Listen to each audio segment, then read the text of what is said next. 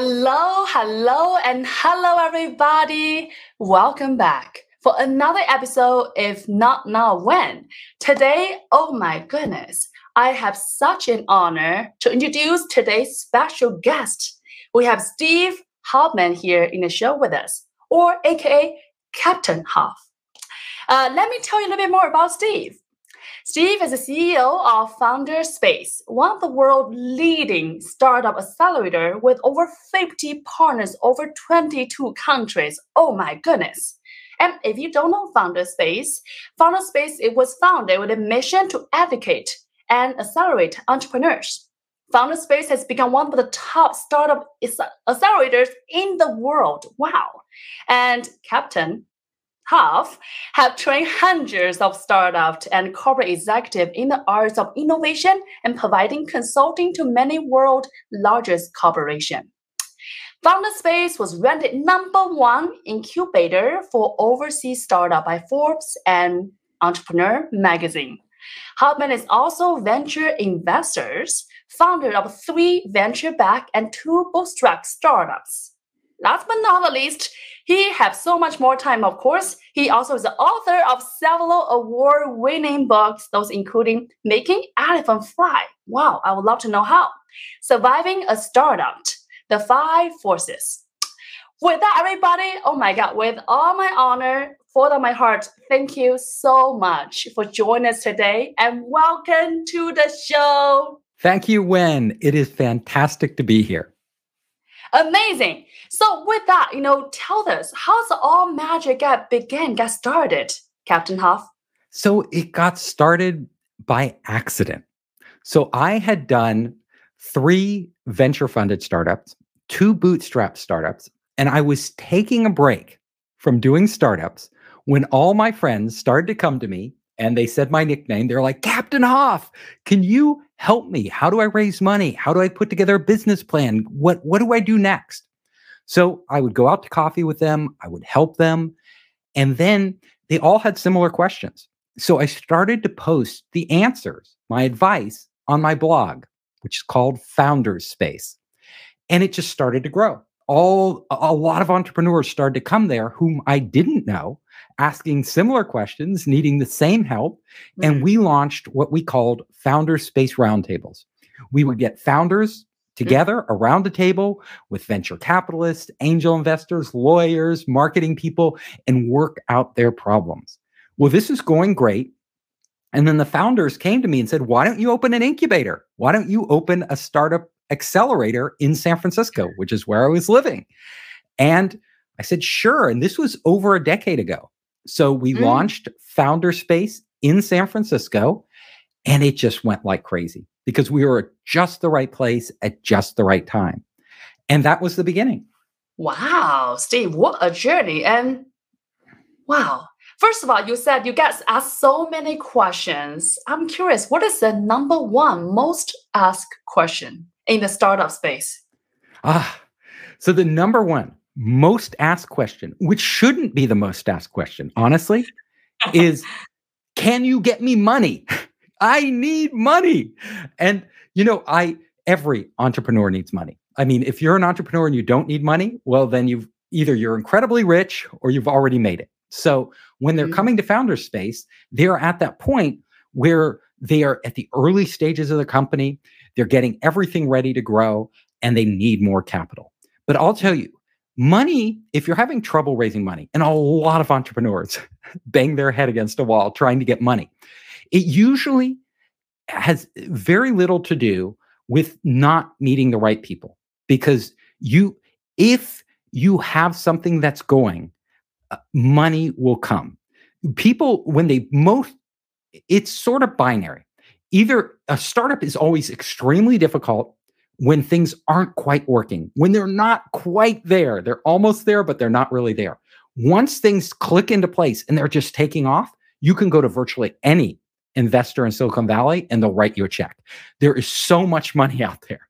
So if you can prove to them that they're taking that, that you really have figured out something, then the money is there. However, at the a lot of entrepreneurs, they don't they haven't completed their product yet. It's still in development or they launched it and it didn't quite perform the way they thought it would.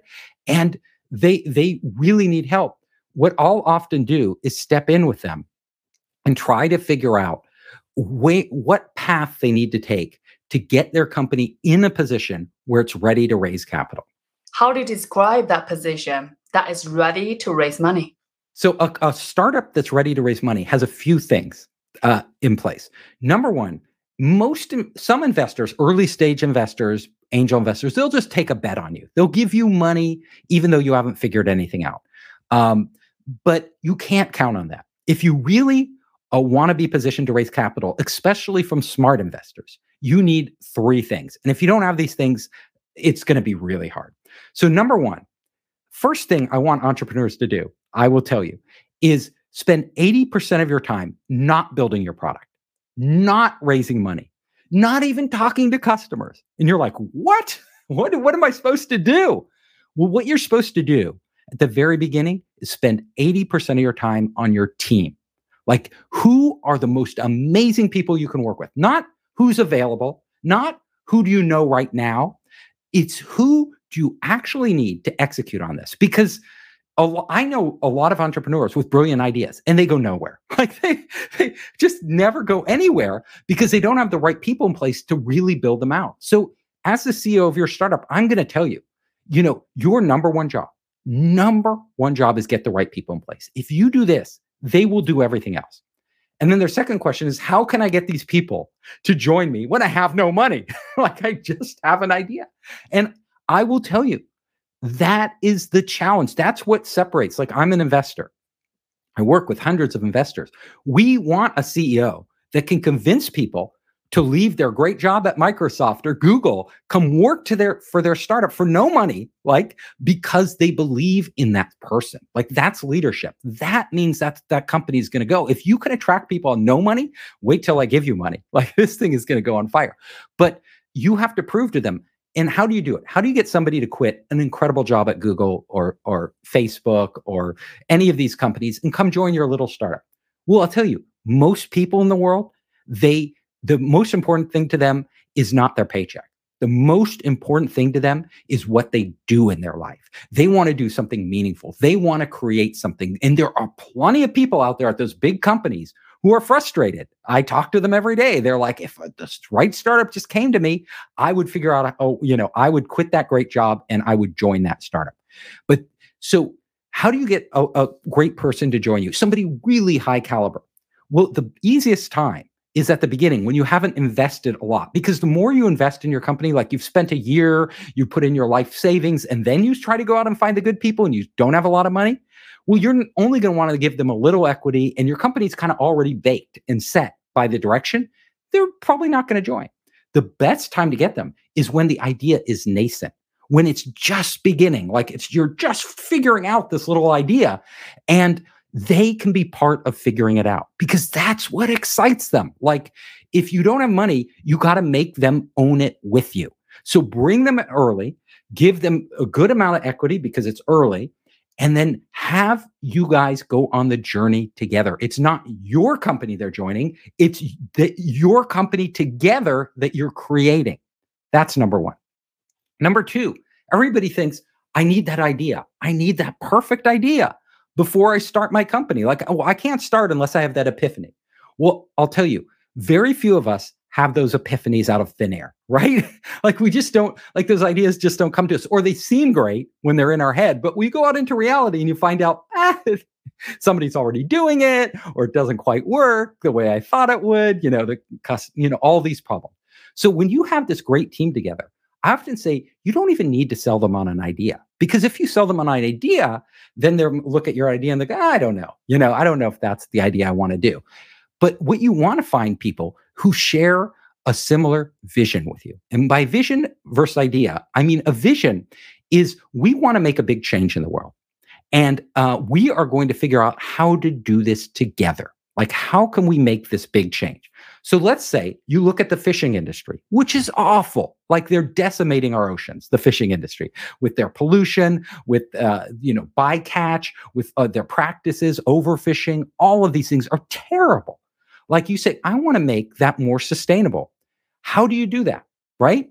Well, you could have a million ideas of what how you could improve the fishing industry. But I will tell you, if the fishing industry doesn't buy into it, those ideas are worthless. Like they might actually work, but they have their own priorities, their own business. So if you're going to actually transform that industry, what you need to do is that industry will never transform from the inside. The insiders just keep doing what they're doing, even though they're destroying, you know, themselves and, and our future for fishing. What you need to do is you need to take your team, this amazing team that shares that vision with you, not a specific idea. Go engage the fishing industry and then the people in that industry, and then really listen to them, really find out where their headaches are, really find out the problems you can solve. And in that process, figure out what how you can make them into the type of business that I'm sure that the world needs, like more sustainable fishing that would benefit them and benefit their whole industry. But you cannot do that just by thinking of this idea. You have to go into the real world. And I call this process, this is the discovery process. This is the next thing you do in, in launching a startup. You don't, if you just have one idea, a lot of times you'll lock into that idea and you'll want to sell it to everybody, prove that it works. That's a mistake. If you say, look, I have 50 ideas and none of them may be right or entirely right, but I'm going to go into this industry and I'm going to try them out. We're going to experiment. I'm going to meet the people. I'm going to see how they react. I'm going to get their feedback. I'm going to find out what their problems are, what their headaches are, what they what their priorities are, and I'm going to find that intersection. That is where you create value. That is where you get something that really works. So that process is very different than how most startups start and how, why most mm-hmm. startups fail. So that's why I wrote the book Surviving a Startup, because I've just seen this hundreds of times working with entrepreneurs. The third thing you need to do when launching a business is what I call ex- dis- discovering extreme demand. So if you build a linear business, and a lot of people do that grow slowly because there's a little demand, or a niche business that's sort of constrained because it's uh, there's only a niche market, you no venture capitalist is going to want to fund you. So what you what venture capitalists are looking for is exponential growth, like just shoots off the charts. How do you find that? Well, you find that by becoming a demand hunter. And that's where being flexible is great. Like I have all these ideas. I have this vision of how I'm going to change the industry. I'm going to go into it and I'm going to start talking to people and figuring out where, when I present them with something, that they're not like, oh, that's nice to have. That's that's great. Like if you go to hundred people and you and you show them and they go, oh, that's that's nice, that's good. You have nothing. Like you have absolutely nothing. Like a lot of entrepreneurs say, you know, I went out to all these people and they said, you know, it's great. Come back when you build it. And they'll never, I'll tell you, they'll never buy it. Why won't they buy it? Because there's no extreme demand there. Here's what extreme demand looks like. You go to a potential customer and you're talking about what you do, and then their eyes go out they go, Oh my God, give that to me. Can I have that tomorrow? How can I get on board? What can I do? I really need that. You, you've got to give it to me. If you get that reaction from your customers, all of a sudden, if there are enough customers like it, so it's a big market, a billion dollar market, boom, you build that, they will come. Like that, you build something else where they're like, oh, that's nice. They'll, they'll never bother. Like they'll just, they just want you to go away, is the bottom line. Uh, so you do those three things and you're in a really good position to start your company. Wow, Captain Hoff. Of course, you're gonna wow us in the first five minutes. Wow, incredibly said. I love what you said about always number one, start with a vision. Make sure you get the right people on the bus. And then from that place, talking to your customer, fall in love with your customer, not your product itself. Discover what exactly they pinpoint, and then from there, find that this extreme demand, find a place, an area that he or she will say, yes, how can I pay you right now? And I love that three point you said, which is fantastic start for any entrepreneurs on their own journey. So thank you for such a gift. And you know, Captain Hoff, I'm curious, you know, you speak with such a passion and such an insight. How do you gain all that? Do you always know what you want to do in this planet? You know, when I don't. And I'm always changing my mind. I'm just normal, like everybody else, human being, passionate human being, but I make a lot of mistakes along the way. I've done a lot of things. Like I like to say, I've had more careers than cats have had lives. Really? So, more than nine. I've Tell done more. You know, I've been an electrical computer engineer. I've been a game designer. I've been a Hollywood television executive. I've Mm. been an animator. I've been a voice actor. I rewrote manga magazines. Uh, You know, I'm a venture capitalist now. I've founded three different startups, being a startup CEO Mhm. and entrepreneur. The list goes on. So I, So how did I- you know what is the right next step along the journey of there exploration? is never a right next step. There are there are many possibilities at any juncture. Like you Mm. could do many things, and you know, Mhm. all most of us, if we're passionate, we could fall in love with many things. Like I could be working with wild animals and be totally passionate about you know saving these Mhm. animals.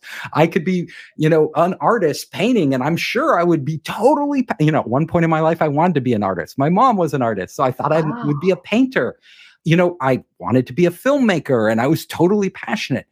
But life is a, if you are open to possibilities, if you are open to ideas, there's always something amazing you, you can do on this planet. And, and I feel lucky enough to have tried many of them, like to done, you know, I've designed literally over a dozen games and I've produced even more than that, like both on Mhm. mobile, PCs, video games, all different Mhm. types of games. And um, I've been I've done all these different careers, and for me, um, every career can be really rewarding uh, if you're working with the right people, if you're working on a project you're passionate about. Uh, Mhm. though, though that's what matters to me, not the s- specifics. With that, you know, Captain Hoff, you obviously have, you know, such a rich life. What made you to pivot from one to another? What is your thought process along your journey and help you become who you are today? Well, let me tell you. So, you know, I was in engineering, uh, and I got into engineering because I loved games. I'd make like, as a kid, I made like tons of board games, like literally hundreds of board games. I programmed my own computer games, and I made movies, like a lot of different movies. So I was just very creative as a kid doing all this. And then computers come along, and my father, who's an he was literally an MIT rocket scientist. like he said, son, computers are going to change the world. Study computers. So I was like, Dad's smart, you know, I should study computers. And I like programming games. So I went into it, but I found out, you know, I didn't, electrical computer engineering wasn't my thing. Like I like the creative side of making games. I didn't really want to sit there, uh, you know, building electronic gadgets and stuff like that. That wasn't my interest. So Mhm. I graduated Uh, near the top of my class, at all these job offers, and I decided, no, I'm going to apply to film schools. I'm going to follow up on that dream. So I literally got into one of the top schools, USC Film and Television, got my master's degree there, went out into Hollywood, and you know, you get a degree in film, you think it's really important, but it it doesn't get you into the industry. Like Hollywood is Hollywood. Like, you know, you you don't get into the industry because you have a degree in film. So I literally reached out and contacted 150 of the top executives in Hollywood. Like I found a way into all those doors, got a letter on their desk. You know, that was like what I was determined to do. Like I was going to do this. You know, out of all those 150, only three responded. Three. And the the first response that came to me Mhm. uh, was uh, from none other than the producer of Star Wars Empire Strikes Back. wow. Yeah. He called me up and he was like, You know what? I loved your letter. And I just want to talk to you. I don't have any job for you. And I was like, Oh, no job. I just want to chat. So we chatted for like an Mhm. hour and Mhm. that was it. Like there was nothing. And uh, the second uh, opportunity I got was from none other than Disney. The head Hmm. of Disney's uh, pro- film production calls me in for an interview. So I'm like, wow, I got it made. I'm getting into Disney. So I go there right out of school. I'm talking to her. Interview's going great. And then she asks me a trick question. She asked me, and you probably won't even believe she asked me this question. She asked me, What films do you like? And me, I had just graduated film school with a master's degree. I had been watching all these phenomenal films from directors around the world, from Asia and Europe, and obscure art films and experimental films. And so, you know, classic films. And I start rattling off all these names, you know, of directors I just really admire. And then she looks at me and she said, You didn't name any Disney movies. and I was like, Ouch. I was like, oh, I, you know, I was like, I was just telling you the truth. Like, these are the directors I admire. They're like, they're geniuses. Um, and then, and she goes, do you watch Disney movies? I go, oh yeah, when I was a kid, I loved them. Her face just dropped, and literally, she couldn't wait to get me out of her office. so I, she just got me out of the office. She didn't want a kid uh, out of film school who, who, you know, was, you know, wasn't into Disney films. So I was, mm-hmm. I lost that job. I only had one shot left. And I get called in by this very famous uh, Hollywood uh, television and movie producer called Chuck Fries. He had this big office on Hollywood Boulevard, right across from the Mann Chinese Theater with his name on the roof. And I get invited into his office, which is literally huge, with Emmys on the wall and all this stuff and a big desk, just like you would see in the in the films. Mm-hmm. And he's sitting, he's this big guy, and he looks like this character. If you've never seen the film Barton Fink by the Coen brothers, watch it. This is him. He is the producer. He looks just like that guy. And he's like, Hoffman, so you want a job? And I'm like, yeah, I want to write for you. I want to direct. Hire me. He goes, ah, I don't know. We don't have that, but I'll see what I can do. So I get hired as a reader and a reader is the lowliest job at one of these companies where you're just like reading scripts, you know? And what literally what you're doing is filtering out all the bad scripts. So you read scripts, you write a synopsis, and then you recommend whether the producer in the company should read the script or not.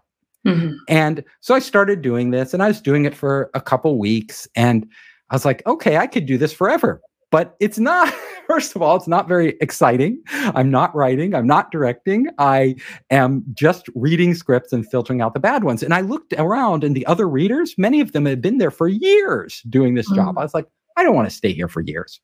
So what i did was i went back to chuck and i was like chuck i can do more i can do more. You know give me a chance give me a shot. And he was like hoffman i just hired you a couple weeks ago. What are you what are you coming to me for asking for more go away. So I went away. But he listened and he gave me a chance to work with one of the producers in the company doing research on a project. Well, I did a really good job. The producer was really happy. And so what did I do a few weeks later? I went back to his office. I was like, contacted him and I was like, Chuck, give me a shot. Give me a chance. And he goes, Hoffman, I just gave you the research job. Aren't you ever happy? so I I was doing the research job. I was still doing the reading job. I come into my office one day, and the head of uh, the head of the director of development, uh, she's behind the desk. She usually just hands me my script, and I go away back home to read it.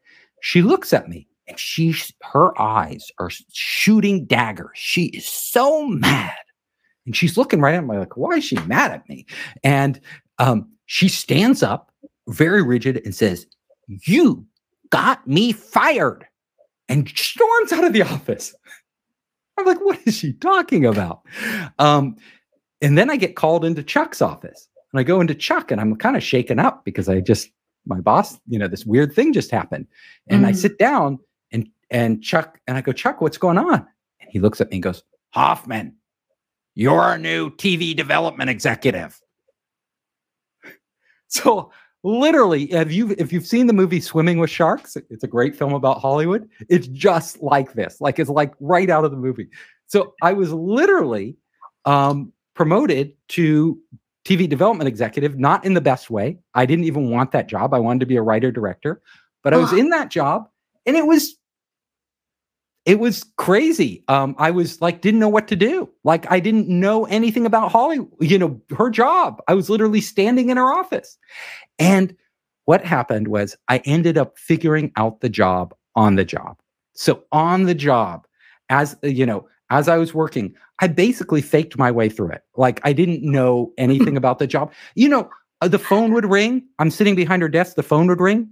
And, and I didn't know if I should pick it up. I picked it up and it's some Hollywood agent going blah blah blah blah blah blah. We want to send you this. Pro-. I was like, okay, send it to everybody who called, and uh, the other readers would come in and they look at me and like, what are you doing behind Karen's desk? Why are you there? And I was like, well, I guess I'm the new, I'm the new head of development. And when Chuck called me into his office, he would ask me questions that I knew not not did not know the answer to. So he would like have the script and they would have to cast a certain person in the role if this project. Like, Mm. and he'd go, he'd go, Hoffman, what actress do we need in this part? Which which actress do you recommend? And me, I had just been watching classic movies for the past three years, all these art films. I didn't know the Hollywood actors and actresses. I didn't even watch television at the time. And and literally, he's asking me to, to fill this role. I didn't know what to say. So I said, Chuck, let me think about it. That's all I could say. And I went back to my office, and you know what I did? The first thing I did is I called my friend. He's my brother's best friend. He was literally he has a photographic memory and he loves everything Hollywood. And literally, he knows every A-list actor, B-list actor, C-list actor, D-list actor, every Mhm. actor in Hollywood. I called him up, I described the part. I t- he he would he would tell me, "Oh, this person would be perfect uh, for uh, uh, perfect for for the role." The next day, I go back into Chuck. He's like, Hoffman, have you thought about it? Have you thought about who we should cast? And I go, Well, Chuck, I actually did. This person would be my first choice. This would be my second choice. And this would be my third choice. He looks at me. Hoffman, you're brilliant. so, so literally, I had the job. And to answer your question in a very long winded way, I stayed at this job a year. And during that year, I was like, all I'm doing is kind of being the executive picking projects, but I'm not writing, I'm not directing. I want to create something. Mm. And one of the producers at that company, his cousin was the founder of this game company, Sega, which had just surpassed Nintendo to become the number one video game company in the world at that time. And and they were in Japan. And I thought, well, games are going to be bigger than, and I love games from my childhood, are going to be bigger than movies. And I met him and I said, send me to Japan. And he goes, okay, we want somebody from Hollywood in Japan. So he sent me off to their headquarters in Japan, started developing, designing games. And that, so you asked me why all these choices I t- I made, not really for the money, not really thinking about like long-term career, but like thinking about me as a person, what I wanted to do creatively, what I wanted to express. And then I would make that choice. And it was a chance, you know, I was in a great position like Chuck, literally at, in that company was really nice to me. And he was like, Hoffman, uh, why are you leaving? I can't believe it. You got this great job. and, I, and he goes, how am I going to replace you? And you know what I did with Chuck?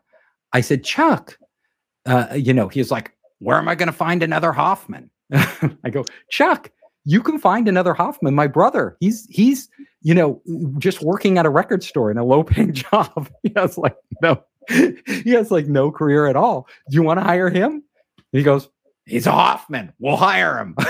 so he hired Wow. he liked me enough to hire my brother, like just because he was my brother. And then I was off to Japan.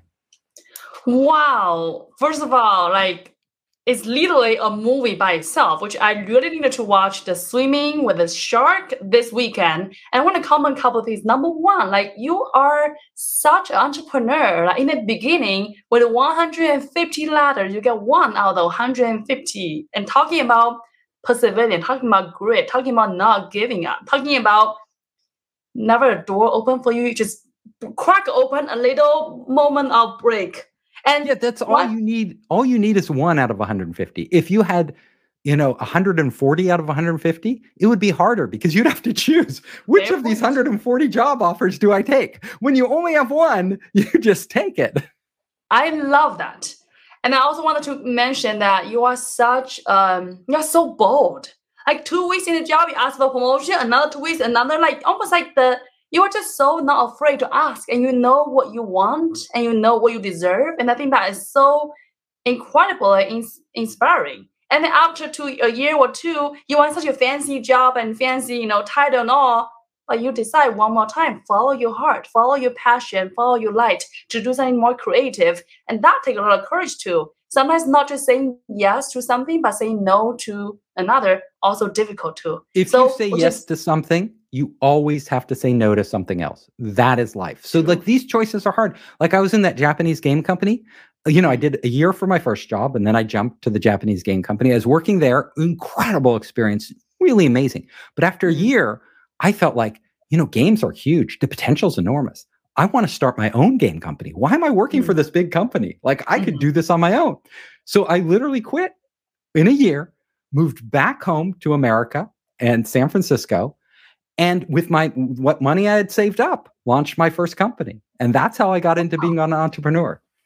How does okay, first of all, wow. Secondly, were you ever afraid? Were you ever scared? Was it just like a, you know what? I'm doing all this on my own. I have no idea how, but I'm gonna figure it out along the way. Like, how do you always just know what to what well i have these competing forces you know because human beings are complex mm-hmm. so i have my side that's fearful and anxious you know oh i'm spending all my money i'm leaving this great job i'm like what am i doing like this i should just stick with it you know and things will probably be great and they would be great you know that's mm-hmm. one possible path i was either of those i would have probably done fine um, who knows what i would be now if i'd taken those other paths and then on the other hand um, I have that adventurous side, which says, don't worry about it. Like, just do it. Like, you want to do it, do mm-hmm. it, and you'll figure something will happen.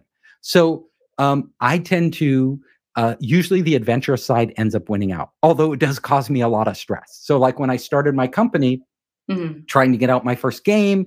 You know, now I had to go back to coding, which I hadn't done for a while. And I was never like a coding superstar because I didn't care about it that much. So mm-hmm. I was coded the game myself. I was drawing the artwork. It was called Gazillionaire, was our first game, Gazillionaire. And literally, you know, uh, the ironically, the game does what I do today.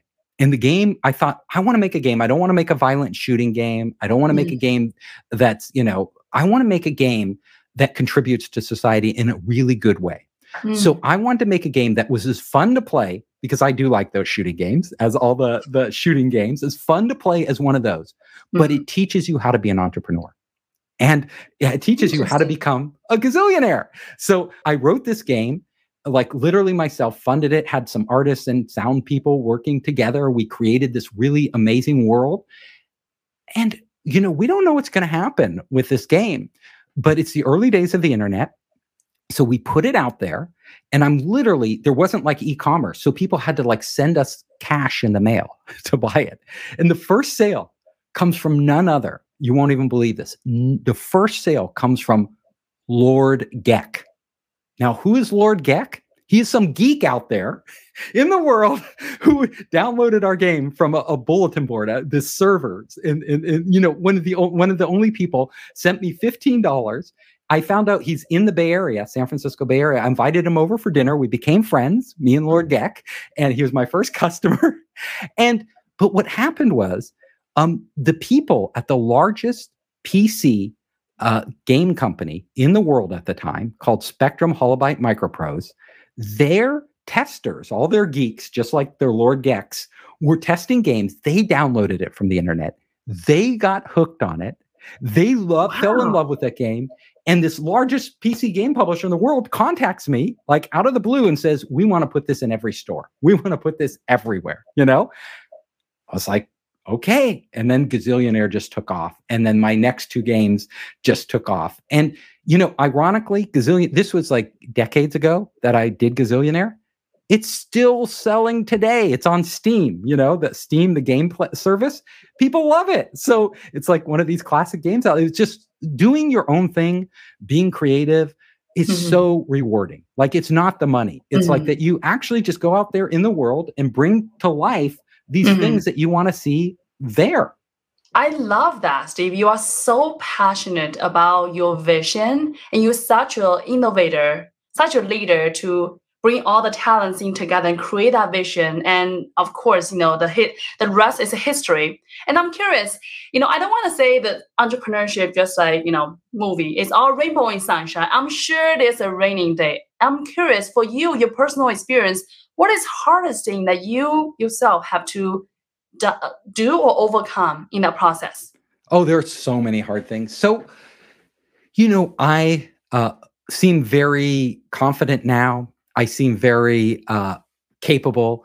But even despite all this, I was a very shy guy. Like people don't believe it today because I changed myself. Like I literally became much less shy. But all the way through college, even that first job I talked to you about, you know, mm-hmm. when the producer of of Star Wars called me up, I probably could have asked him for a, you know, pushed on him to get a job, but I didn't do this.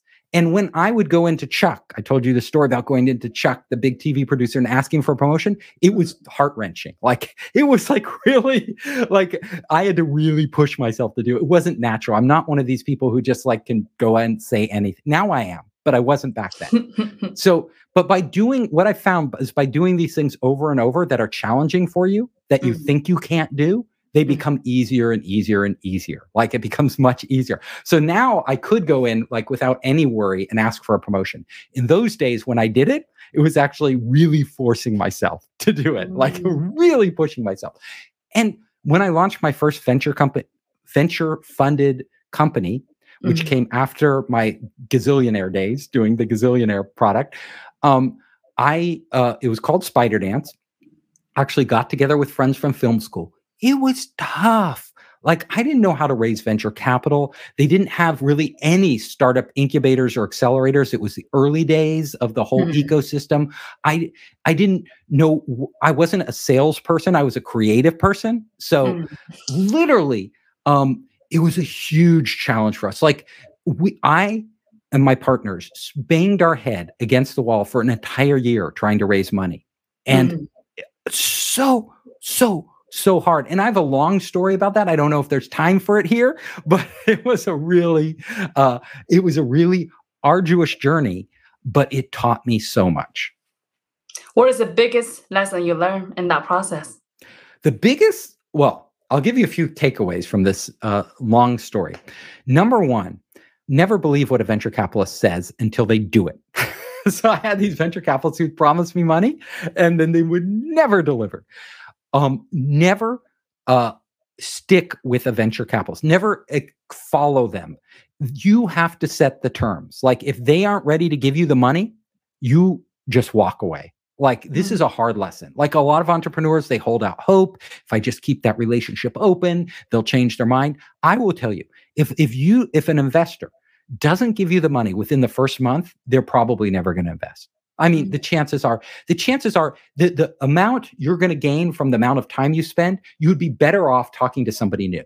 Like you'll have your investment in time and the chance of a payoff is much higher with going with somebody new than going back to somebody who had who who had the chance to invest and did not do it. And you need to make sure that they as as as as somebody raising capital, you need to set the deadline. You need to say like I've met with you 3 times like either you're going to invest now or we're going to go our separate ways.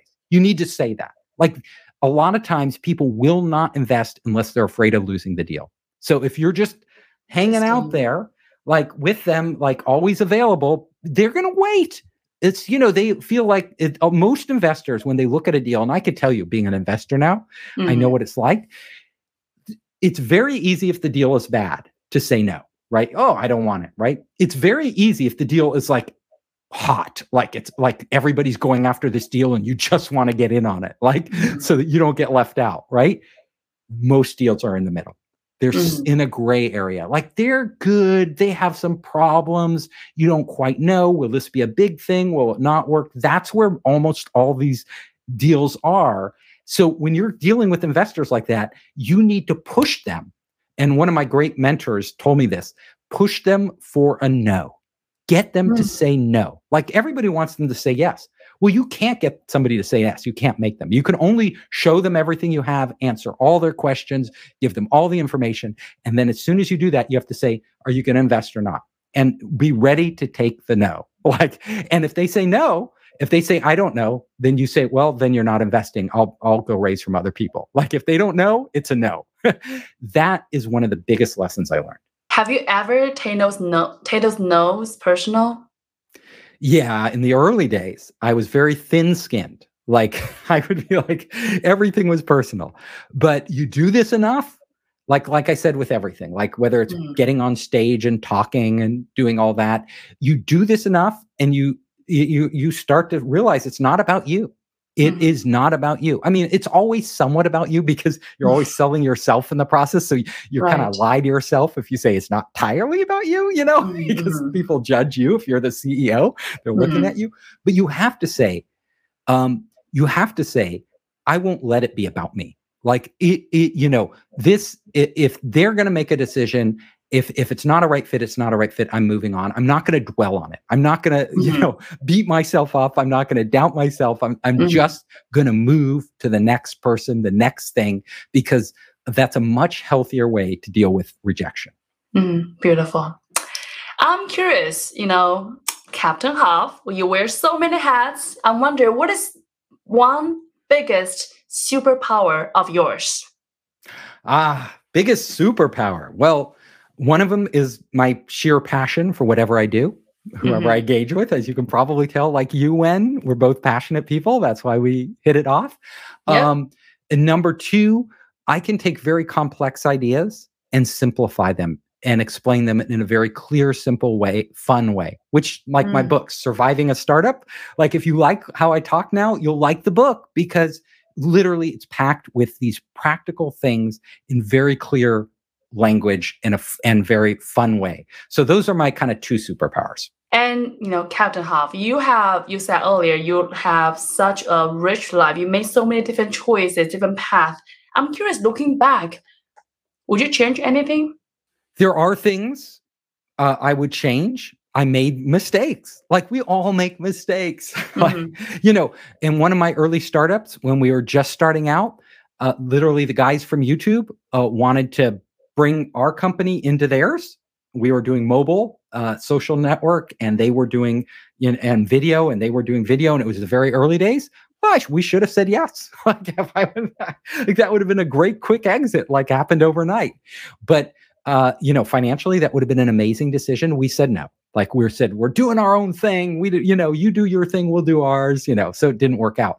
But um, so there are a million little things like that. Um, one of my companies I could have sold for you know a huge amount of money, but I I passed the venture capitalist said no, don't do it, don't do it, and we passed it up. It would have been a good exit. So there are all these different um, opportunities you have. You just can't dwell on those. I love that. I love that you have such. You know, I could have I could have bought Bitcoin at three dollars. okay, we all regret something. I love that certainly, and I think it's so um, so difficult looking back to looking at all the points, all the dots, see all them connecting, but in the same time thinking, oh, Dan, I wish I could done something differently. And I'm curious, um, Captain Hoff, today you've done so much in you, you know, every single point of your life journey. Today, what drives you? So today, what do you care about? Uh, Oh, well, a lot of things drive me. So I want to work on projects I'm passionate about, which has always been my core drive. I want to work on creative projects. I like those. I love helping out entrepreneurs.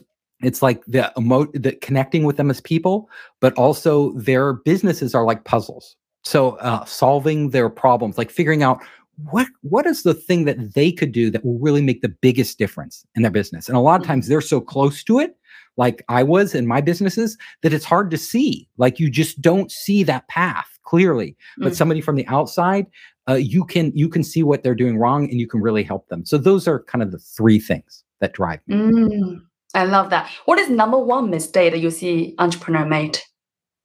Ah, entrepreneurs make so many mistakes, but one of the biggest ones is sticking with the same thing too long. Like we all none of us want to fail. None of us want to give up. None of us mm-hmm. want to say oh we we invested a year and a hundred thousand dollars and this thing isn't working. You know that's really hard to do. Um mm. so but by sticking with something that has already proven that it is not working you are just wasting more time and more money. Great entrepreneurs try a lot of things a lot of different things really quickly and they mm. only stick with it if it's going like interesting. You can abandon something too early if you take this approach, but the risk of abandoning something too early versus the risk of sticking with it too long is is less actually. Like so what you need to do is you just need, when you stop something, you just need basically at the earliest possible point get to that person who's going to be the the customer for whatever you're doing and really look into their eyes and see if you have something. And if their eyes aren't on fire like i told you like going crazy move mm-hmm. on. Like no matter what you invested in there move on. Wow that's a beautiful insight. And the reason i say that is there's such a challenging balance between being perseverant, right? You know, really stick it out versus, hey, when it's time to really pack and leave and have all the sunk cost. And I love what you said about using the benchmark is seeing your customer, whether he or she had a twinkle in the eyes, you can tell whether truly this is something that had a fire, had the potential. Yes. If that customer is they're just like at it, then you have something. And even if it's going to be a long road ahead, stick with mm. it. If they're not like that, you, chances are you'll never make them like that. you can't change people, you know, what they want, what's in what's what they need. You you have to f- discover that. Mm, I love that. And I'm curious today, uh, Steve, you know, you have done so many different type of things. I'm curious today, what's your definition of success? And with that, do you think you are successful? I think being successful is very simple and you can do it uh, from day one. You could be successful right now, all of you. And that is being proud and uh, of all the decisions you make, the little decisions to the big decisions. Like if you say, you know, that's the right decision to make, not right just for money, not right just for getting myself ahead, but really the right thing to do for society, for people. I know in my heart it's right. You're successful. So are you saying that even looking back, you said, oh, I could have sold this deal to XYZ, like even those quote unquote could be a right choice. By the time it's aligned with you, you're still proud of making that decision. Is that what you said? I say we're all going to make mistakes, right? Mm-hmm. So we're all going to make uh, errors. Those don't matter. But when you are faced with how you treat other people, whether you are mm. going to be sneaky and you know steal from people or lie or whether you can with integrity uh, make decisions that you can look at yourself in the mirror and say you know these I can't control all these things in the world, whether my product's successful, whether, you know, I get, you know, I become, you know, famous, whether I, this or that happens, whether I become rich. You can't control those, but you can control the decisions you make. And if you can be proud of those every mm. step along the way, you are being successful. I love that. So, do you think you are successful today? I do. And I'm I'm I'm happy with the choices I made. That's beautiful. And I'm curious, you know, looking back, Captain Hoff, what would you tell your younger version of self, like 30 years old? What would you wish him knows in an earlier time? The younger version of myself, I would tell, uh, don't worry so much. Like, don't uh, and don't uh, don't uh, don't think that any decision you're making now matters as much as you think it does. So we all put ourselves under a lot of pressure. Like mm-hmm. we have to make this decision. Oh my God, it's going to be the end of the world if we don't make the right decision. and I'll tell you, you'll look back a year. Yes, we all do that when. And a year later, you will look back. If you look back at your life, like look at your life last year, all those things you stressed about, you won't don't even remember 90% of them. And even of the 10% that you can sort of recall, they mm-hmm. don't really matter to you. Like all those worries you had and all that stress you, they don't mm-hmm. matter. None of it matters. So if it doesn't matter a year later, well, what about 10 years later? It's going to matter even less. like you're going to mm-hmm. be, and, and in your lifetime, all those little things don't matter. What matters uh, are the big things. So when you're under that stress, say, well, I won't even care about this a year from now.